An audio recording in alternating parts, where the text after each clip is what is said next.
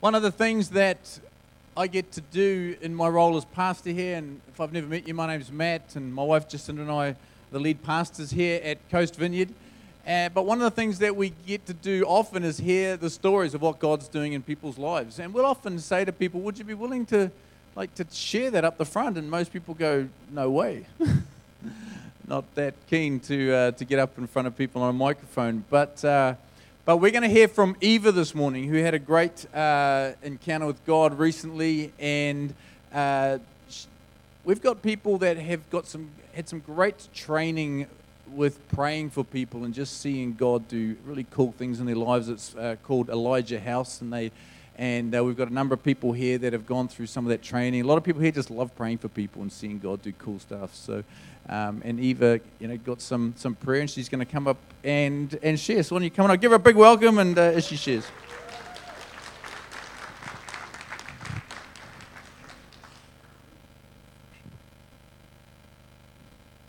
So, um, we have a God who is incredibly good and powerful. He can make beauty from ashes and bring, um, he can breathe life into dry bones.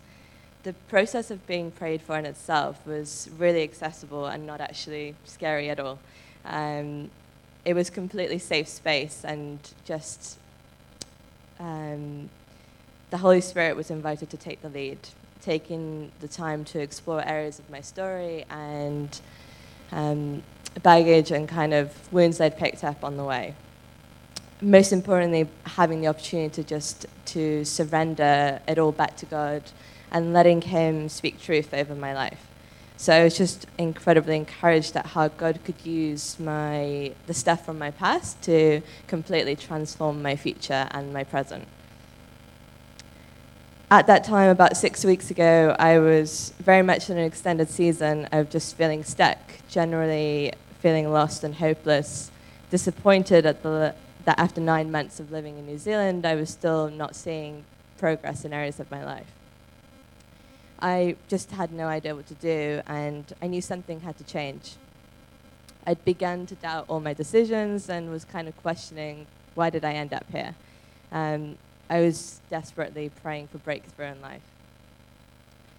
But yet we have a God who answers our prayers in ways that we cannot hope or imagine. And the song we sang last week um, just sums it up perfectly. His love has freed us, He's spoken to our pain, and is revealing hope again. So, being prayed for was essentially a process I describe as God rebuilding my foundations. It giving me a breakthrough, the freedom and joy to choose life again, and to be myself, the person He has created me to be. It just resulted in a complete turnaround in most of my circumstances, seeing things take 180 degree turns. It has transformed both my relationships and my work, and I've refound the excitement for what's ahead. So I no longer feel like I'm carrying around this burden that I can't explain or understand. Life is, isn't magically fixed, um, but I have a hope and a very real God who I can trust to sustain me in the good and the bad. So, in summary, He's given me a beautiful exchange, freeing me from the lies that were holding me, holding me back to the truth of identity as His daughter. He has called us to live life to the full and not to be content with survival. We have an incredibly good Father who loves us too much to let us stay as we are. So God very wants very much wants to meet you wherever you're at today.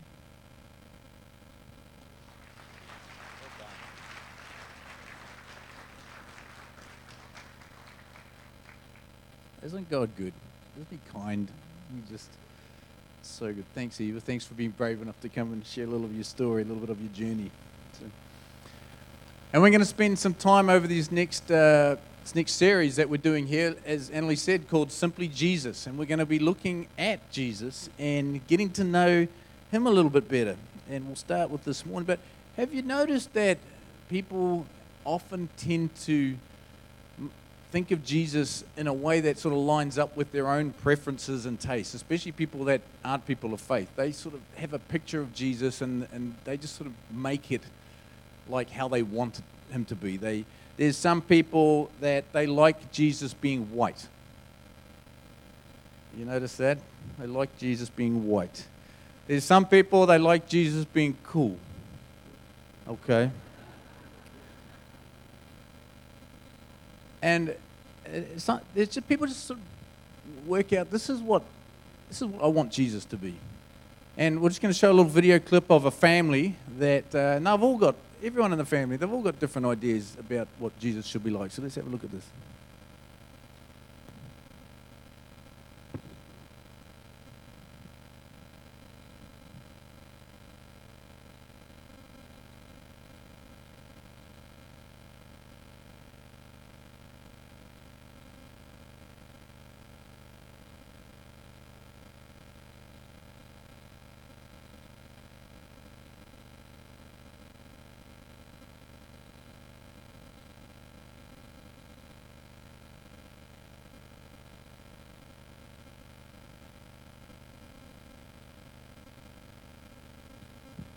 No good?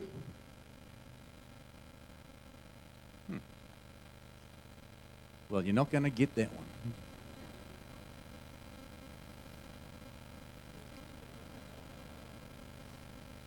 You can take me out the back and beat me up after. Tom Wright uh, is often uh, writes and, and often is known as N.T. Wright, but he's one of the world's foremost New Testament scholars. And he says this every month or two, some publisher comes up with a blockbuster saying that Jesus was a, like a New Age guru, an Egyptian Freemason, or a hippie revolutionary. Every year or two, some scholar or group of scholars comes up with a new book full of imposing footnotes to tell us that Jesus was a peasant cynic, a wandering wordsmith, or the preacher of liberal values. The day I was redrafting this for publication, a newspaper article appeared about a new controversy initiated by animal rights activists as to whether Jesus was a vegetarian.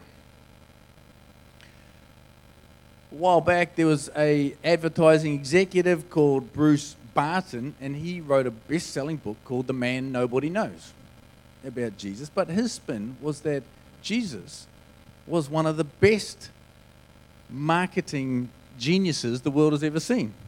Like, what? Founder of modern business, he said. It's uh, that he showed this extraordinary understanding of the principles of modern advertising. That's the whole thing of his book. It's like, okay. There's a lot of stories that say that Jesus was a closet Buddhist. That uh, there's a BBC documentary that came out last year that talked about how uh, in the time that we don't know anything of what happened with Jesus between when he was 12 and when he was 30. And they said that, this documentary said that he went off to, to India and uh, spent some time over there. There's some people from, from England that will claim that Jesus went and hung out with them during those missing years. They even wrote a song about it. Jerusalem says this Did those feet in ancient times walk upon England's mountain green? No. no, he didn't. That never happened. Thomas Jefferson, who was uh, third president of the United States, and he, he wrote a book about Jesus. And what he did, he bought a Bible, and he got his razor blade out, and he cut out all the verses out of the, the stories of Jesus, the Gospels, that had anything to do with miracles. He cut them all out. And it actually wasn't that many left, but he is probably about one in ten verses were left. And he used those and put those together. And he said that Jesus was, was a great philosopher. The book was The Life and Morals of Jesus in Nazareth. And the whole point was that this is what Jesus was all about. He's a great philosopher. He's just remaking Jesus. A lot of people have decided they know exactly what Jesus looks like. Who's ever seen this first picture before? It's on your grandparents' mantelpiece, isn't it? It's called the Sallman's Head of Christ, very famous.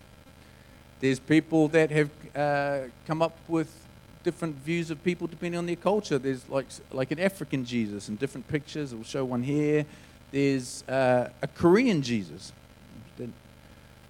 I'll tell you this that he certainly would not have had blonde hair and blue eyes.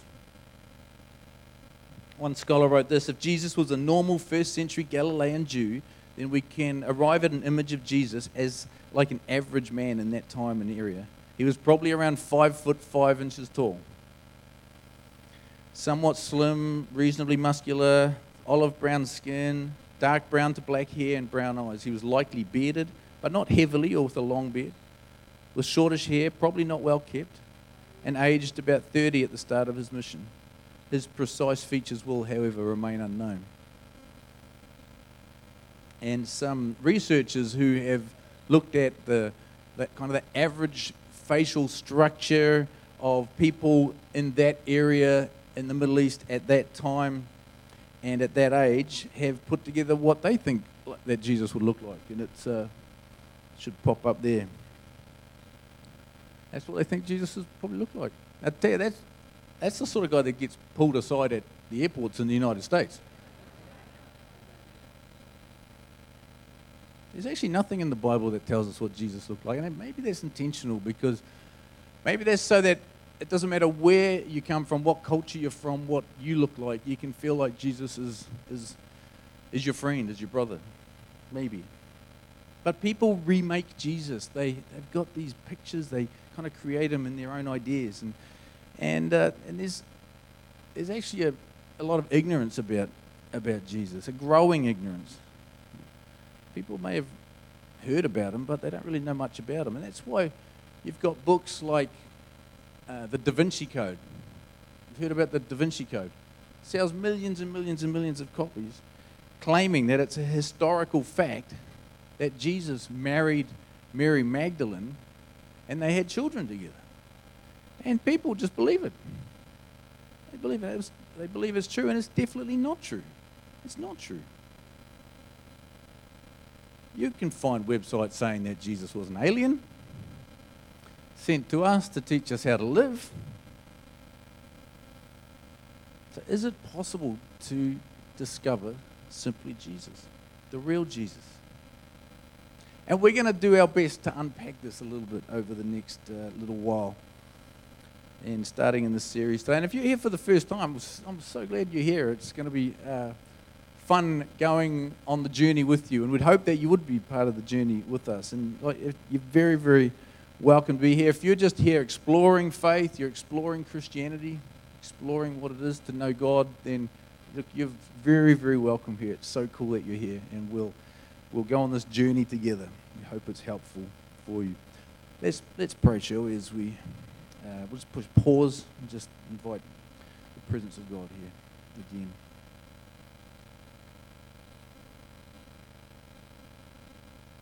So, God, we pray to you as a father, but we also, God, you are Jesus. Jesus, you are God. And Holy Spirit, you are God. It's this great mystery of the the holy trinity of God the Father, God the Son, and God the Holy Spirit. And Jesus as, as one who was fully God and yet fully human. I pray that you would help us to, to know you more. I thank you that many millions and millions and millions of people actually know you. We know you. but help us to know you more, to grow in knowing more about you, and help us to increase in our love for you and our commitment to follow you. Holy Spirit, we pray for your power to be at work so that these words that are spoken would, uh, the ones that we're meant to hear, would land in our hidden heart and lead us on into the fullness of life that you have for us. Amen.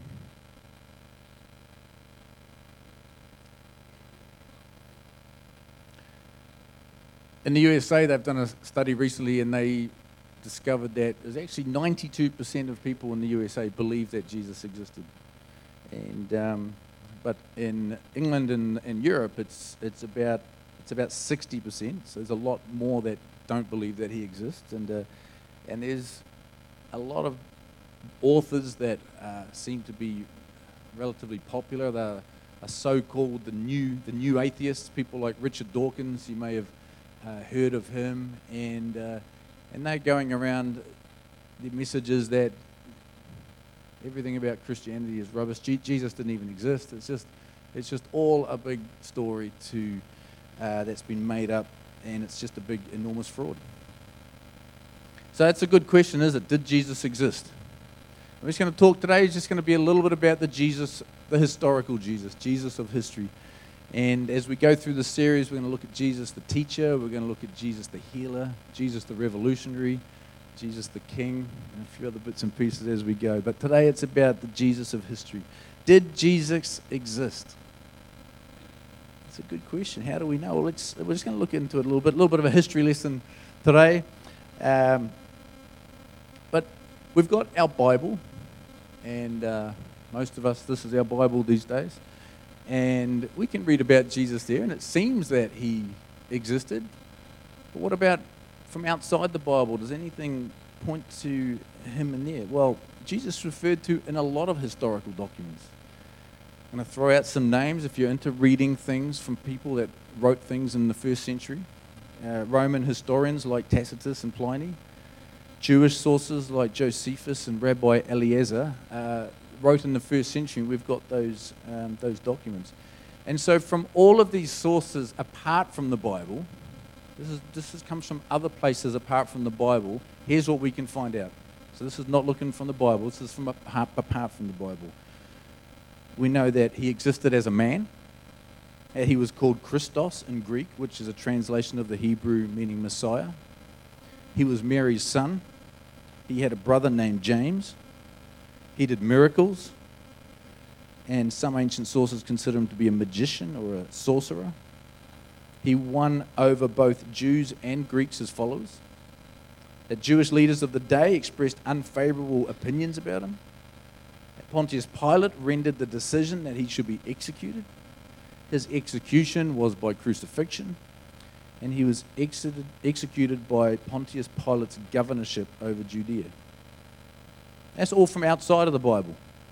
Sounds a lot like the list you'd make about Jesus that you'd get from the Bible. That's all from outside the Bible. So, if you're talking to someone that uh, is buying into these new atheists that are saying that it's just a big old fraud, and you're thinking like, well, what do I, you know, what do I say to that? Here's something that you can say to that.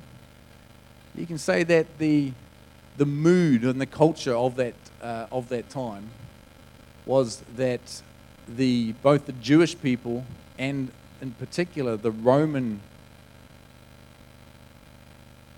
people that were running the country, uh, you know, running basically the whole world back, uh, back then, they were absolutely against anyone, anything that would be pushing back against their authority and the Roman rule and also the, the Jewish uh, faith. They would be, they were very antagonistic towards that, and um, and would trying to eliminate. You read, if you're a historian, you read of uprising after uprising, especially around uh, people with spiritual motivation, and uh, crushed. You know, so that that was very antagonistic towards towards that.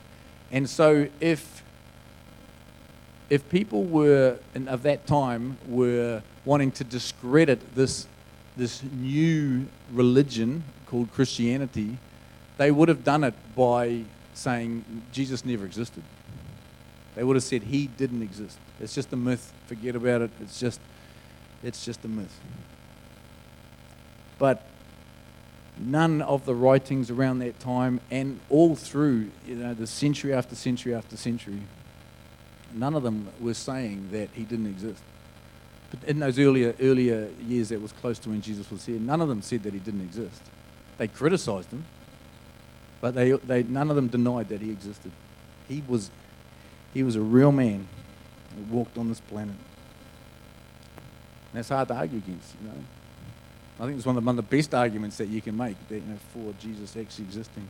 So, what about this Jesus in the Bible? Looked at some of these things from outside the Bible. What about Jesus in the Bible? Let's look at Jesus in the Gospel of Luke. Okay? The Gospel of Luke, right at the start. So let's, let's read this and we'll talk a little bit about Luke. Many have undertaken to draw up an account of the things that have been fulfilled among us, just as they were handed down to us by those who from the first were eyewitnesses and servants of the word. With this in mind, since I myself have carefully investigated everything from the beginning, I too decided to write an orderly account for you, most excellent Theophilus, so that you may know the certainty of the things you have been taught. So, who was this Luke who, who wrote this? Well, Luke was a companion of the Apostle Paul, and he wasn't uh, around when Jesus was around, but he, like I say, was a companion of Apostle Paul, accompanied, accompanied him on a, one of his missionary journeys. But he's writing this account and adding to other, he says he's adding to other accounts and probably including the Gospel of Mark, which was, they say, was the first gospel that was, was written. But he says he's not an eyewitness. We'll talk about that in a little bit. But he says that he carefully investigated all of the facts, all of the events, and compiled an account. And we, the scholars will say he must have spent a lot of time with Mary, the mother of Jesus, because there's accounts in the Gospel of Luke that talk about things that Mary experienced that he that only she experienced, and so she's the only one that could tell those stories. So that's um, spent a lot of time with Mary. We and it was probably we can work out by other parts uh, the story of in the book of Acts. Luke also wrote the book, book of Acts. It's kind of like Luke Acts is like one big story. Luke is the bit of Jesus' life, and he just sort of carries on into like what happened after Jesus' death and resurrection. And so we can see that Luke was in Jerusalem about AD 56 to 59, okay? And in that time, he would have just gone around and just asking as many people as he could, like, what, what happened? What happened? Talked to eyewitnesses, compiled them in an orderly way, and then he wrote, wrote the book of Luke, and that's called Luke, and then the book of Acts, like one big story. And how did he investigate these things? Well, he's a bunch of interviews, wrote it all down. And how do we know? Well, how do we know that Luke was a good historian?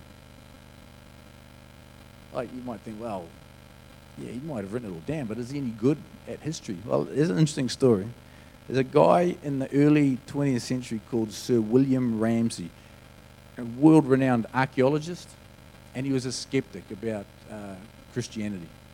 And in particular, he's reading in Luke, and he's going like, I think this is just a whole lot of fiction. It's not that true. And so he, um, he thought, I'm going to, and I'm going to prove it. We don't want the whole world believing stuff that's just not true. So he, as an archaeologist, went out to Asia Minor, which, as we found out from our last series, is uh, modern day Turkey.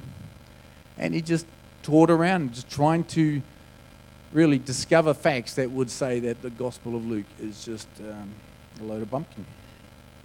And, uh, this guy's the real deal. Like, this guy ended up becoming the this is this, the Regius Professor of Humanity at the University of Aberdeen in Scotland. So, and, and here's what happened. He went out there as a skeptic. He came back a believer. He, in his archaeological skill, discovered some stones in some of these ancient places that had inscriptions on them that lined up with the so, and proved that uh, the people were exactly doing the things that they that Luke said they were doing at the time that they were doing. The political people, uh, the political language of the time was the same as what Luke was using. He even went on a, a boat out into the Mediterranean to follow the the uh, the voyages that we see in the Book of Acts, and he even discovered that the wind in the Mediterranean blows exactly how uh, Luke describes it in, uh, in the book of Acts. And he came back a believer. It was just very, very cool. So he, Ramsay, he concluded that Luke was just this incredibly reliable historian. So we can trust him and trust his accounts. And Luke was also talking about how he based his accounts on eyewitnesses. On eyewitnesses. People who were there. They saw Jesus say and do things. Matthew was a witness and he wrote the gospel uh, that is called Matthew, attributed to him. John was a witness, he also did the gospel. And the gospel is just an account of the life of Jesus. Gospel meaning good news.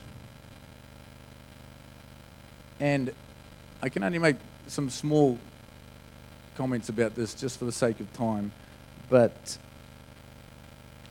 I'll give you, if this is something that you're interested in, if you're like, I want to find out more about this whole thing, there's a couple of like magnificent books on this that just, uh, you know, you read them and you go like, why would anyone ever doubt that this stuff happened?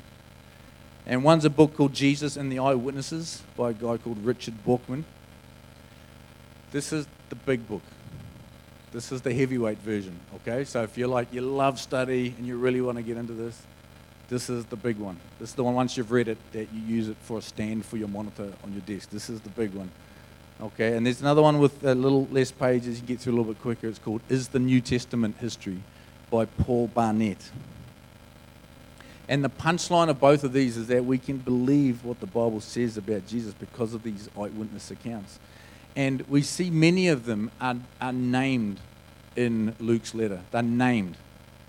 So what happens then is that people that read that, the letter, they can go and actually talk to these people, find these people, and go like, "Hey, you were mentioned in the letter. Like, did that really happen?" And again, for sake of time, I won't go into it, but there's a number of names. There's one name in particular that is very unique in that time in that era, and it's uh, and it's mentioned there, but uh, because people would have known this guy. They could go and talk to them. Did you see the risen Jesus? And they'd say, Yes, these things really happened. When they were looking to find a, another apostle to replace Judas, who committed suicide, one of the criteria was that they were looking for someone that was an eyewitness, that had been with Jesus, that had seen the things that he'd done, and they had seen the risen Jesus. They'd seen Jesus alive after the crucifixion.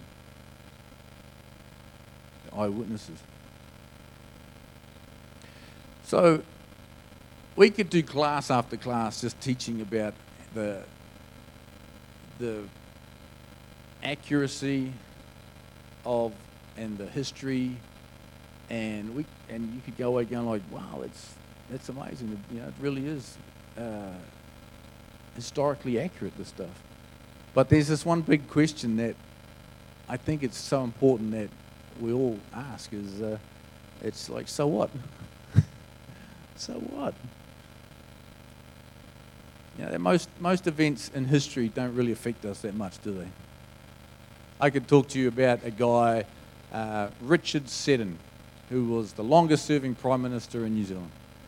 And I could take you to the place that he was born and in England, and I could take you to the gold mine that he worked on on the west coast of New Zealand when he came out. I could, uh, I could take you to a little place called Kumara in the South Island. Who was, he was the first mayor of Kumara. Shouldn't really mention food at this time of day, so, but uh, um, but even if I took you to all those places, you go, well, that's nice, but so what? Why are you telling me about Richard Seddon? Well, there are a lot of things in history that you believe happened, but they just have no impact on your life. But Jesus is different. Jesus is different.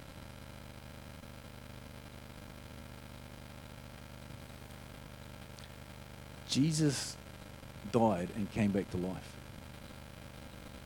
Jesus is alive now in a different form, but he is alive now and impacting people's lives. He's not just a person in history, he's a person that is today changing lives. We heard one story from Eva, and, and uh, we were just down this week, uh, Wednesday, Thursday, Friday, with the uh, Vineyard pastors. Uh, they do this thing once a year where they invite a very smart theologian over to just to continue to sow into the, the pastors and pastoral staff to upskill around things of theology. And they brought this guy out called uh, Brad Jersak. And he's actually speaking up at uh, St. Stephen's Anglican Church. I think it's in your news sheet, and there's some flyers on the info table. And I'd strongly encourage you to get along and hear this guy. Here's the thing he's one of the smartest guys I've ever met when it comes to his area of expertise in terms of his learning and his study. It's around Christology, which is the theology of Christ. And the thing that most impacted me about this guy was just how much he loved Jesus. Not how much he knew about Jesus, was how much he loved Jesus. And he just tells he just tell these stories of his own encounters with Jesus.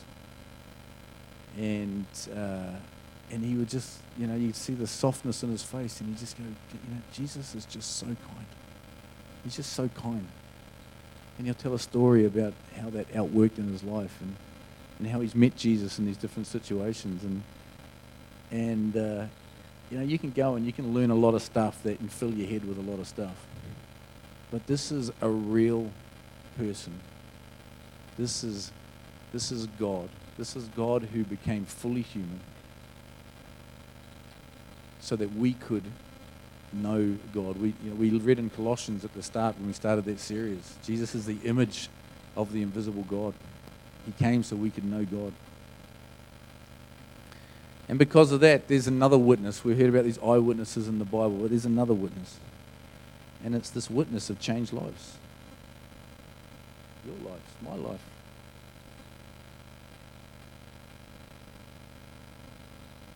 And I really would encourage you to come along next week. We've got his, um, Brad's wife Eden, who's going to be speaking here.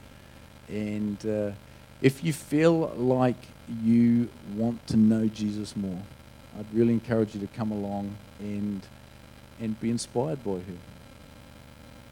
It'd be great.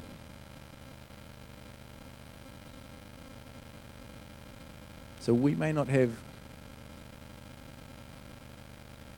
we may not have been walking with Jesus when he was walking on this earth. But he is alive today. And so we've got these witnesses from history. We've got the witnesses from outside of the Bible as well as witnesses we read inside the Bible. We've got witnesses of, of people today, change lives. And I'll tell you, it's awesome. I'm pretty excited about going through this series with you all and just us growing more and more in our in knowing Jesus, but not just knowing about him, but actually knowing him.